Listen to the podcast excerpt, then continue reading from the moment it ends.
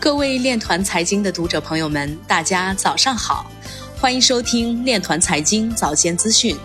今天是二零二一年三月十二号，农历正月二十九。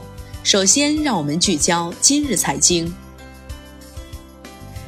家乐福利用区块链技术对柑橘类水果溯源，包装上的二维码将让消费者获得关于水果生产和运输准确、不可篡改和透明的信息。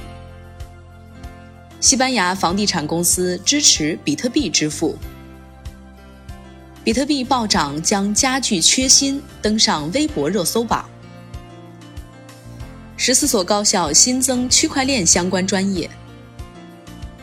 数据显示，约五千枚比特币在未知钱包间转移，价值约二点八三亿美元。MDEX 数据播报显示，MDEX 日交易量达到二十二亿美元。据官方消息，欧易出品的教学类视频栏目《欧易教你学 K 线》已于三月十一号正式上线。广州区块链应用纳入优化营商环境典型创新举措。比特夫妇卢海怡表示。更多类型的矿池业务进入云算力，对行业是一件好事。高盛首席运营官在近日接受采访时表示，加密货币需求将激增，将继续评估并投入其中。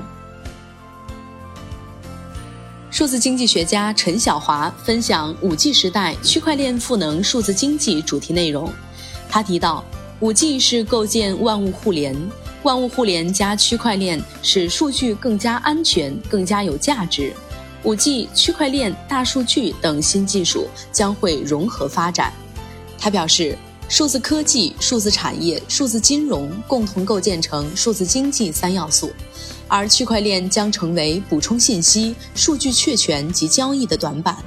数字经济的五化，即产业数字化、数字产业化、数字治理化、数据价值化。数字资产化，在谈到如何链改时，陈晓华强调链改三部曲：思想链改、经济链改和技术链改。以上就是今天链团财经早间资讯的全部内容，欢迎转发分享。